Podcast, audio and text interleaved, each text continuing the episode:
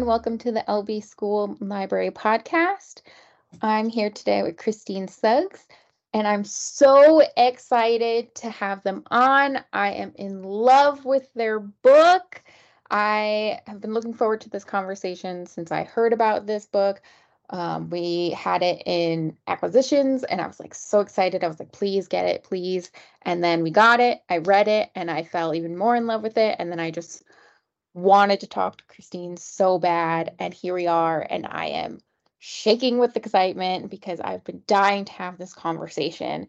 So that's enough of me babbling. Let me tell you guys a little bit about the book, which it's not, I swear, it's not only just me talking about it. SLJ has given it a star review and it called it a safe space to read about mixed heritage and identity and Booklist praised it as a sweet and memorable story of growth and self discovery. So it's not just me. Christine, if for those who don't know, is an illustrator, designer, and comic artist. Their work explores the intersection of their identities, namely being a queer, fat Latinx feminist who loves all things cute. They're also way too into Pokemon and cats.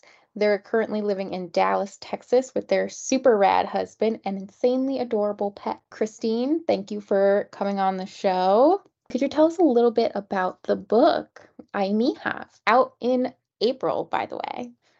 Yes, it's an Aries. yeah, so Mija is uh, based on the summers I spent in Mexico with my grandparents growing up. Um, it's one of those stories that like I didn't think was weird until I tr- started like telling it to other people, and they're like, "Oh, like you went to Mexico by yourself and you don't speak Spanish," and or like, "Oh, I didn't know you were Mexican because you know last name Suggs. Uh, I'm also like pretty pale and I am not fluent in Spanish, so like I'm a quote unquote bad Mexican," um, which was very nearly the title of the book. oh. Um, so yeah, it's just about like that kind of fish out of water, you know, learning on on the fly and getting closer with my grandparents and uh, my aunt who also lives with them and also with my mom because she joins halfway through the trip. And um, i think getting to see your parent be parented is always really telling like oh i understand a lot more about you now.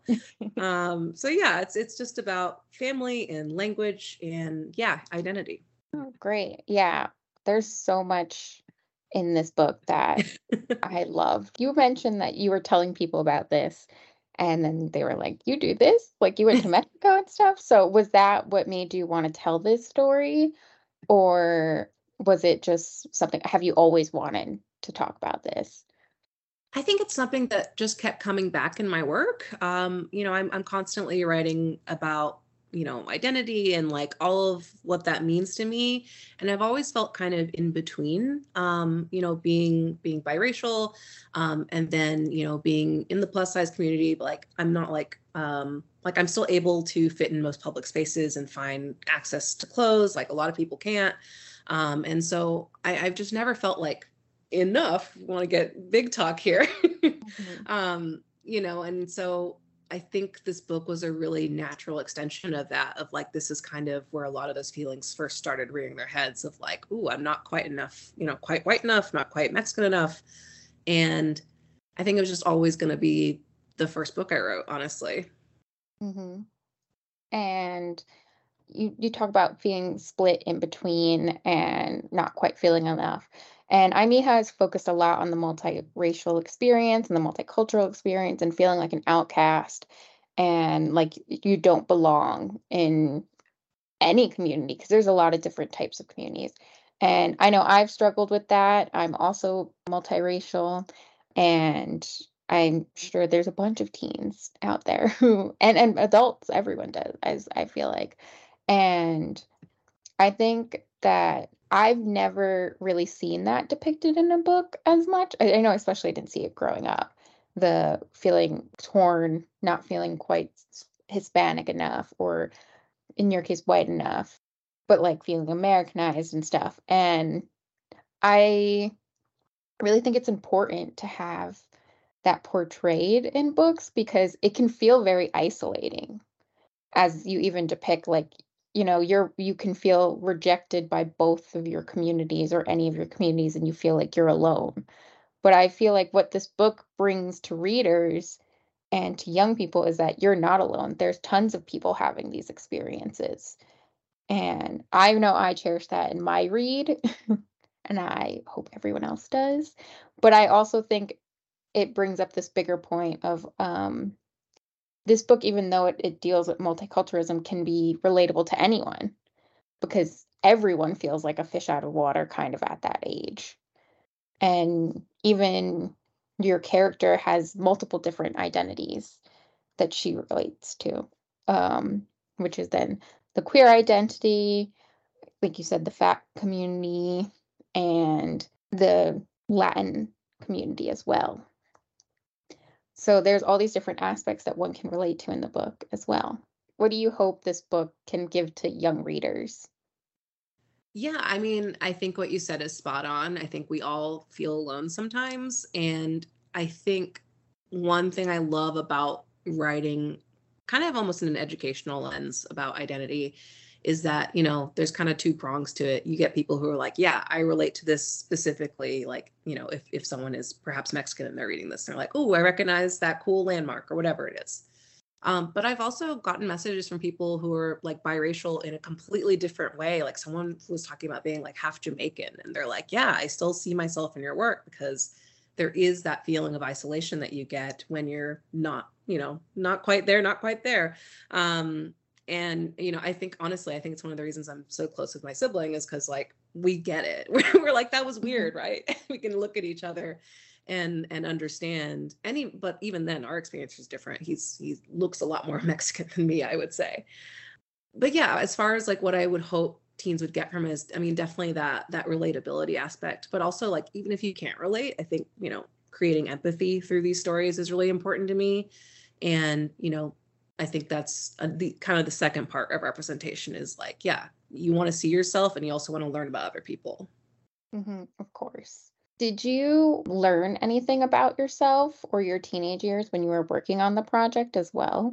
Yeah, so um, for this book, I, I interviewed my mom before I started um, because I kind of wanted to corroborate my memory in some parts. Like, okay, what happened then? And I kind of fudged some of the like the exact order of events because those trips can be such a blur. I mean, it's over 15 years ago now, I guess. And but I also like ask questions that I had never thought to ask before. Um, like why did you send me by myself? and the answer was like, my brother went, and I really wanted to do it too because I wanted to do everything my older brother did. Um, I actually ended up going twice by myself, once in middle school and once in high school. I think he only went once, so I won basically. Um, it's always a contest. Um, but yeah, I, I would ask her just like, okay, what what do you remember from those trips, and like, you know, what what was the purpose and like what was important about it and she was like it was really just to help me with my spanish just because i had such a up and down relationship with it just being in the states and using english 90% of the time mm-hmm. how is your relationship with spanish now um here's the thing i'm still not fluent uh and i used to be super super embarrassed about it and i felt guilty especially now with my grandparents getting older, I feel like I'm missing out on spending time with them in a meaningful way. I've come to kind of accept it. I think like I'm not obviously if I woke up one day fluent, that'd be rad. Um, but I think I'm like creating my own relationship with Spanish, if that makes sense. Um, so uh, examples, I, I moved to uh, South Oak Cliff. Well, actually, it's North Oak Cliff. Let me retake that.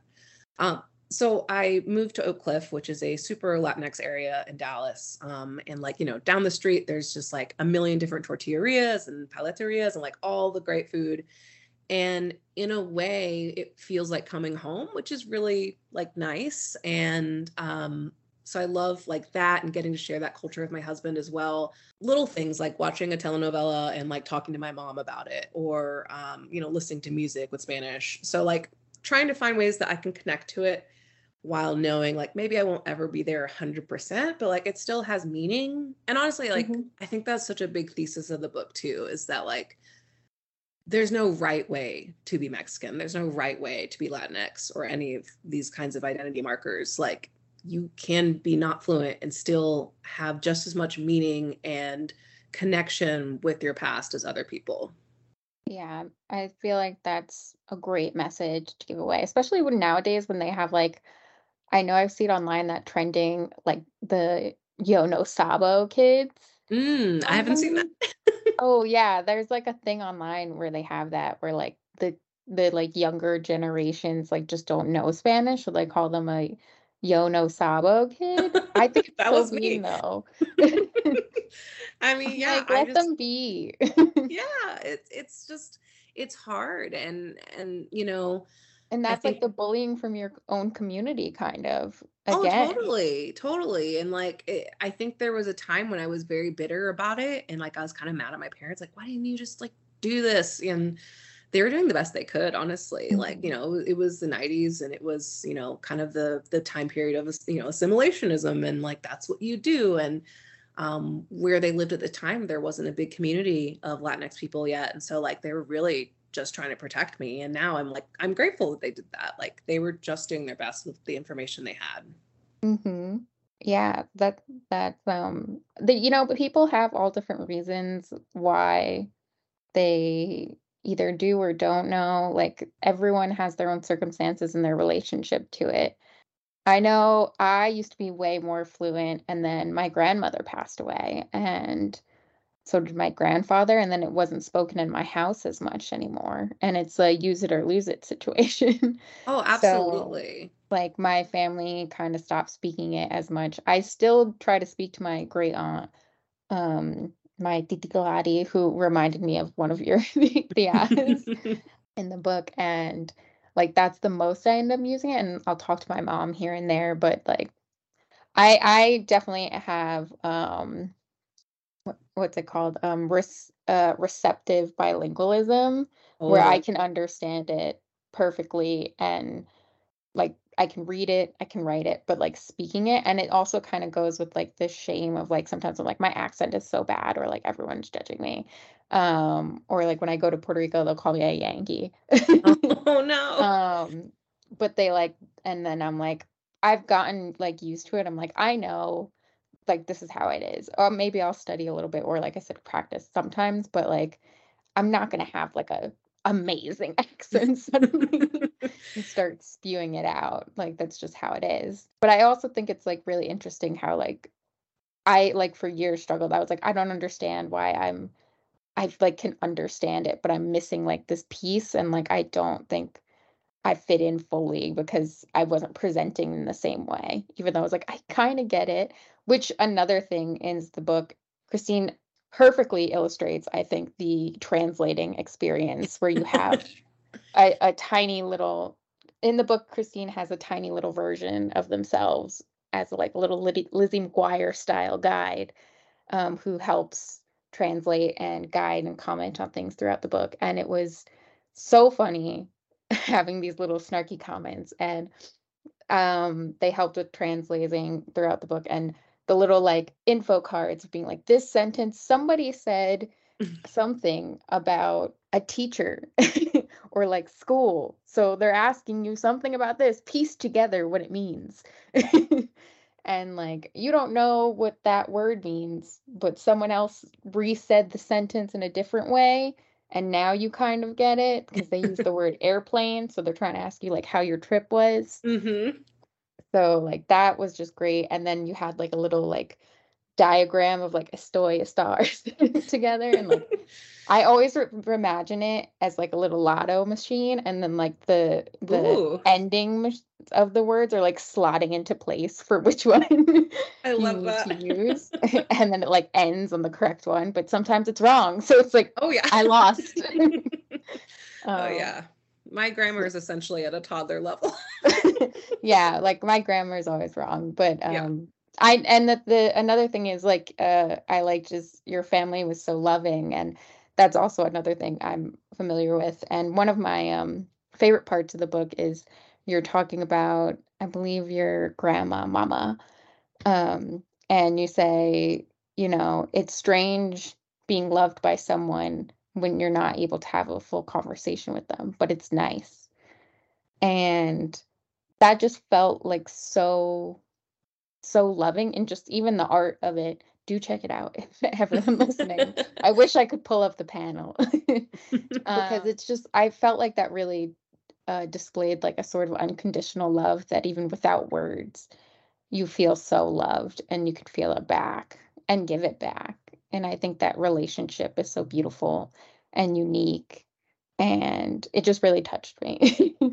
Thank you. That's probably my favorite line from the book. So you so you win. You did it. Yay. um yeah, no, I mean, I it is it is really strange to be that close to someone mm-hmm. that like I don't talk to my grandmother that often. It's really like a kind of a third-hand relationship of like I my mom talks to me about her and then she talks to her about me and like we know a lot about each other, but like I haven't been to Mexico in so long and it's just it is this total long distance plus relationship. Um but mm-hmm. you know i i know how much she loves me and i feel exactly the same. And really with with all of them there it's um i think a lot of writing this book was a little bit of if i'm being honest grieving just because like things have changed so much um, I have not been to Mexico since I was in college. Um, so, uh, listeners, I'm not going to tell you exactly how long ago that was, but it was a while. Uh, I'm getting a little old. Mm-hmm. And, um, you know, it's going to be different when I go back. My grandparents are getting older. They're not as able to keep up and, like, you know, run around the city all day and, you know, go climb temples and all kinds of stuff. So, I think it was a lot about trying to crystallize those memories and, like, keep them keep them safe. Mm-hmm. And how was it? How was it putting your family into this cartoon comic format for you? Because some people create their characters, and it's very well known that authors will base their characters on people in their lives. But you were, like you said, crystallizing these memories and making them into this comic. So, how was that process for you? It was not as hard as I thought it would be.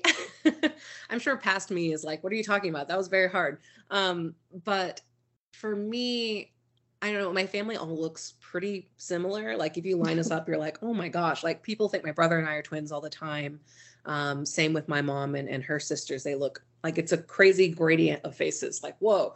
Uh, and so once I kind of nailed down the initial art style, it wasn't too hard then just to make like small tweaks to people's faces, be like, okay, like, you know, dad's got a different kind of nose, let's swap that out. And then um, I think color helped a lot too with playing with skin, skin tones. Um, but yeah, I, I was very nervous about it first because like I remember growing up, I didn't like drawing my family because I was like too close to them. I know a lot of other artists are like that. They're like, oh, I can't draw like my spouse or my family. Um, but for some reason I was able to do it this time. I don't know what happened. I, I guess I just it happened and I'm, I'm glad it did. But I think maybe because it was just so specifically tied to memories that I was super fond of that I think like that just made the process really easy and enjoyable for me. Like I loved sending work in progress shots to my mom, like, oh, do you remember this day? And like, it was super fun. Oh, that sounds very cute. I, I, don't want to diminish work, but it's like doodling your life. There's got to be some. no, I totally. I draw very cutely. I accept this about me. yeah. Um, speaking of the art, um, what did you use to create it? Like, is it digital? And the color palette is very unique and eye-catching. So did you pick that like why did you pick that color palette on purpose? And it's like for people listening, again, I wish I could just show you, but go buy it. buy the book. and it is this bluey um, orange uh color palette which gives the book this nice warm tone i i like i always like to describe this book as like it feels like a hug oh, thank you mm-hmm. Um, so as far as the art, I work entirely digitally. Um, I actually drew the whole thing on my iPad on Procreate, um, which is a great program if you're out there drawing. Um, I think I used mostly the standard brushes that came with it too. So like a lot of bang for your buck. Um, and as far as the colors, so I based those off of Mexican pottery, uh, particularly like Talavera oh. tiles um, which I also used as my chapter breaks. I designed custom Talavera tiles um, based on kind of the themes of the book and then would reuse them when it made sense. Uh, so yeah, it was based on that. And so I, I, actually came up as a graphic designer. And so I, I, think limited palettes have always like appealed to me just because um, I, it just makes the work feel really just a quick way to get cohesion. So with this, I don't know, like I, I'm honestly sometimes scared of full color. So I was like, okay, well, you know, first baby's first book, let's try a limited palette.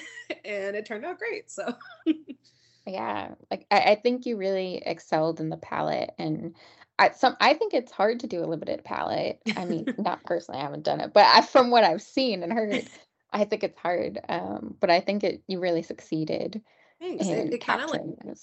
Becomes a puzzle at some point. You're just like, okay, well, I already used orange here. I can't have another orange next to it. Like it's a whole thing.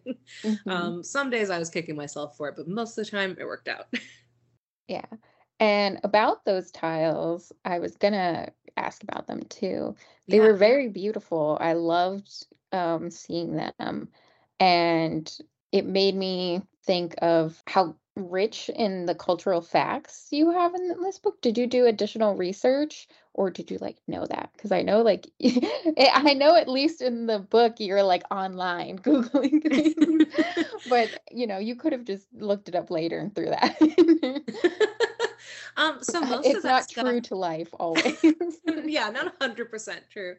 So most of it I knew. I so I I've always really loved Mexican pottery. Like I don't know how much of my office you can see now. There's a lot of Mexican stuff in here, um, and it is um, you know that is how we spent a lot of our time in, in the countryside and in the city too. Is going to like artisan markets and just like, gosh, one time we brought home like an entire like ceramic set of mugs and plates. And that was actually the time when I got sick, like I do in the book. And so my poor mother had to carry this heavy, heavy clinking bag, and I was too weak to help. I felt so bad.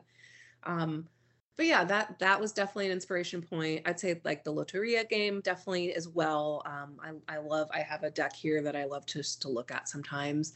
I have like two Loteria based tattoos, so like I'm very into that. So yeah, I think I just really wanted to pick up on like the visual language of things I already kept close around me. Like um, there's this uh, great painting of Bernal, which is in the book as well. Um, and you know, I remember like looking at that painting as I was drawing that scene. Like I want to try to capture that feel. Um, so yeah, I think it really was about like. I think the only research I did was like going through old photos on Facebook and like kind of trying to piece together some of the layout of like the country house and um, the exact markings on the cat Chiquito, stuff like that. Very important stuff like that. yeah.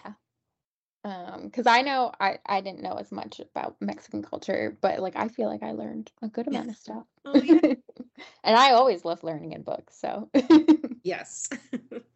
um, so you do have quite a amount of stuff there. Um, so you can teach others. I try. I mean, like, I think that's that's one thing I wish I could have done more on the book with is Mhm. is like knowledge about like indigenous cultures because that's such a key part of Mexican history. But like I frankly wasn't taught that because we were kind of taught to internalize racism and hide that stuff. Like there's a lot of of colorism in Mexico and there's a lot of really just uncomfortable stuff and that's something I didn't touch on in the book just because I'm like I don't I don't know how to deal with that. Like I and because I don't you know I couldn't start to guess like what kind of ancestry I have because like that stuff was very hidden.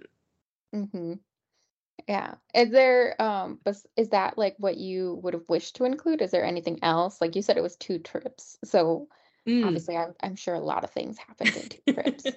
Um was there um something you really wanted to include but then it got cut?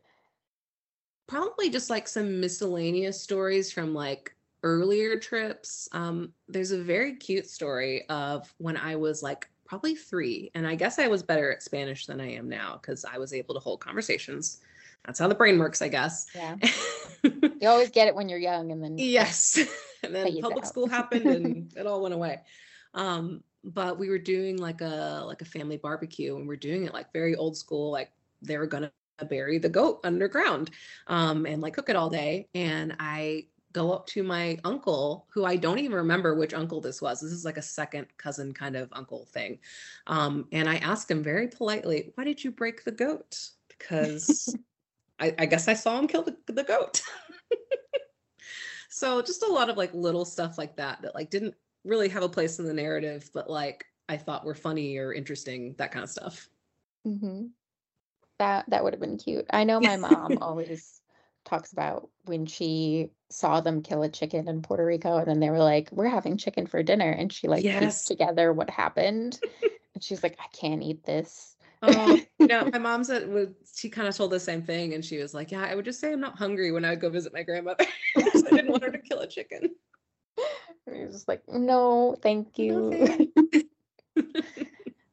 um, another big part, or not so big, I should say, another part of the book is um, your character exploring their identity. And I kind of liked how it was there, but wasn't like super the focus. Was that intentional or just something that evolved along the way? I think it was intentional, as in it was fairly true to life. Um, so the book takes place in like roughly 2009. Um, and I grew up in a fairly rural town in East Texas, um, which, if you can believe it, is an even more conservative part of Texas. Um, so, like, I did not feel safe, not even just coming out, but like verbalizing that thought to myself. I would say the book is more straightforward about it than my brain would have been able to process um, because I was so, like, I just knew. I was like, that's not going to be okay like the the one out gay kid in our school i think got beat up every year. Like i knew like this is not a safe place. So because it's subtle because i had to be i think. It, it's subtle because i couldn't admit that to myself till i was in college. Mhm. um so it i'm glad that it came out the way it did um but i am excited to like in the future get to write more like outwardly queer stories. Mhm. Yeah, I think it was definitely well done. And when you put it in the context of the time period, it definitely, like you said, rings true. Um, especially if you put the setting into play. yes definitely um, but I think it it just added to that intersectionality for me of these different aspects of your identity all coming together and that you're not just one thing definitely um, to the book. It's extremely true. Like we're people are way more complicated than just a single label. So yeah. Mhm. Another point that I found really enlightening was just like a small kind of point you made about your mom, about how she used to work in an embassy and then she moved to the States to be with your dad. And then she ended up working in like fast food chains and then moved up to working in a school district. And that was because she didn't have a college degree that she couldn't do anything else. And I thought it was really interesting because I feel like so many people judge or look down on people who work in these t- types of jobs and like you don't know what people's lives are and it also I think reminded me of, a quote I think from like Modern Family when like I think it's Sofia Vergara's character says like you don't know how smart I am in Spanish. Oh my gosh, yeah.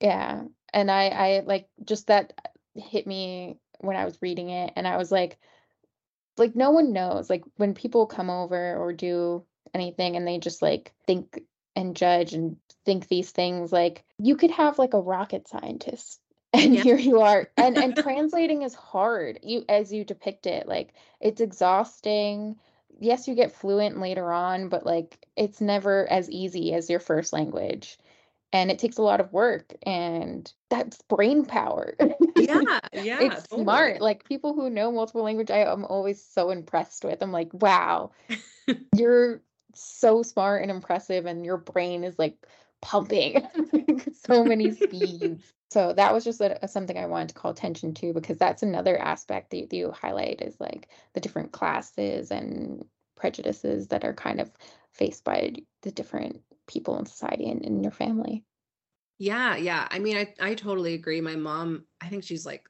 so just ridiculously smart and um like I kind of assume anyone who knows two languages is smarter than me. Yeah. yeah Wow, you did it. I've been trying for how many years now? Like you did it. Mhm. um and yeah i think my mom in particular is like super sharp super um hardworking and just like my hero essentially hi mom i know you're listening um and um yeah i i totally am impressed by her ability to just make that first off to make that decision to be like yeah i love this Yeah. person enough to leave literally everything and go to a country where i know nobody but him like wow like like that too it took me a long time to get engaged. I was not like that quick.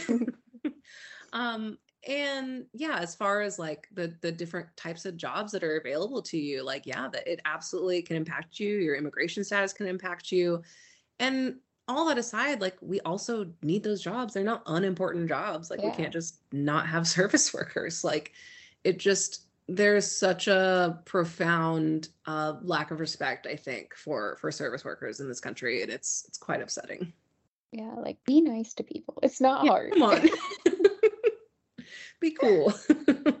you talk about how a lot about how you feel about your body as any I feel like a lot of teenagers do. You kind of feel negatively towards your body. Totally. um, and that comes up a lot throughout the book. And then you end up seeing your family in Mexico and they look like you. And that comforts you, but at the same time, you're still worried. And there's a scene later on where your mom has diabetes, I believe. Yeah. And, you know, it seems like you have this routine with her and she's saying like don't be like me like don't yeah. end up having this and that was just so familiar to me because i know my family like everyone had diabetes yeah. or has it and it was just like this fear that i grew up with and was instilled in me like you can't get this. Everyone mm-hmm. has this. I was just wondering what are your thoughts about how that like ritual of talking to your mom about it and like don't be like me and how that like affected your view on your body and yourself and you have society telling you like oh you're not supposed to look that way but then you go and you see your rest of your family and everybody looks like that yeah i mean my body issue started very early. I think i think a lot of it did have to do with with having diabetes kind of looming over me like pretty much every one woman and a lot of the men too in my family have it uh, especially on my mom's side. And so i was told from a very early age like don't have too much sugar and watch that and blah blah blah. Um, and i have always been chubby. I would say i wasn't fat at the time of this book which that was a trip. Like i looked back at old photos and i was like this is the time i felt the worst about my body i was tiny i was like a size 8 mm-hmm. like which is not very big but I would still get made fun of for being fat, like because I, I carry my weight in my stomach and my face. And so those are very visible. Um, and it was, yeah, going to Mexico and having everyone kind of look like me was was very kind of exciting. I was like, oh, like I'm almost tall here. yeah. and um, very comforting too, of just like, okay, mm-hmm. like I think what is interesting about that is that like you kind of start to realize like, oh, it's it's not my fault. Like this is just how my family is built and I love my family, so maybe I should love myself. Like that's the kind of the logic mm-hmm. that you start to get into. As far as the food goes, I mean like I don't know, there I think it's really interesting what kinds of foods we're told are healthy versus unhealthy and like I think a lot of that gets tied up in racism too. Like I, I, started following this Latina nutritionist and like she's unpacking a lot of these myths of like, all right, like you can eat rice and beans, guys, you know, like mm-hmm. um and you know there's a lot of evidence to show that like cultures will figure out food that's nutritious because it like grows together and like that's good for you and um so yeah I, I think it's it is really tough when like your culture is so involved with food i would say you know like mm-hmm. there's a joke in the book uh, where you know we say if you're talking about food while you're eating that's called being mexican and we do this all the time like literally just every time we get together we're like what do you want to eat tomorrow like as we're eating um but i i think i've come to like appreciate it more as like to, it's just like a gesture of love for us like that is so how we show affection and you know if i will take love over being skinny any day. Mm-hmm. and that's and i'm so glad that i now get to share that like with my kind of found family of friends too. And like we, we had a tamale party the other day and it was great. Um so yeah it's it's for me food is just so much about community that i think the benefits outweigh the harm. Yeah that's a really great point. And i really think a lot of Latin cultures do show their love through food. It's the classic abuela, just like mm-hmm. trying to shove food down your throat. Absolutely. it's just what they do. It's just what they do. And they're just trying to make sure you're all right and that mm-hmm. you know, like, they are willing to keep going and mm-hmm. cook more if you want seconds. oh, yeah. Never ask for seconds. You'll get like fourths. yeah. Is there anything you think would surprise readers to know about your life that's like maybe different from how they think you appear in the book? Hmm. Um, then I appear in the book. Oh, I'd I mean, say obviously well, you're older. yeah, I was gonna say, yeah, I'm older. not a teenager anymore. Um, thank God that was not a fun time. um, let's see. Um, I would say that I feel a lot better. um, I think when you're a teenager, people go around telling you how great it's supposed to be. Like, this is the happiest time of your life. You got no responsibilities and blah, blah, blah. Um, I like being an adult way more. so I mm-hmm. don't know if any teen needs to hear that right now. Like, there's other stuff going on afterwards. Where listeners find you online, Christine? I am mostly on Instagram um, at C Suggs Illustration. That's my primary place. And also ChristineSuggs.com for the real big updates. Okay, everyone go follow Christine. Thank you for taking the time to speak with me. Yeah, of um, course. Thank you for being here. Ay Mija comes out April 4th. 2023. Everyone go pick it up. It's a great book, a great graphic novel for all the comic book lovers, great multicultural book. And if you don't believe me, I have one other person who can back me up. Ooh. It is a teen reader review. And uh, Beth Zardia said, if you want to be exposed to Mexican culture, read this. If you want to learn how to appreciate your roots, read this. If you speak Spanglish 24 7 like me, what should you do? Read this book. Oh, so nice. I remember getting that review and I was like, a real teen likes it. I did it. yes. So, you know, if you don't trust us, trust her. she sounds wise. yes, she sounds wise. So, thank you for listening. Thank you for being here, Christine. Of course. Thanks for having me. And everyone out there, have a great day.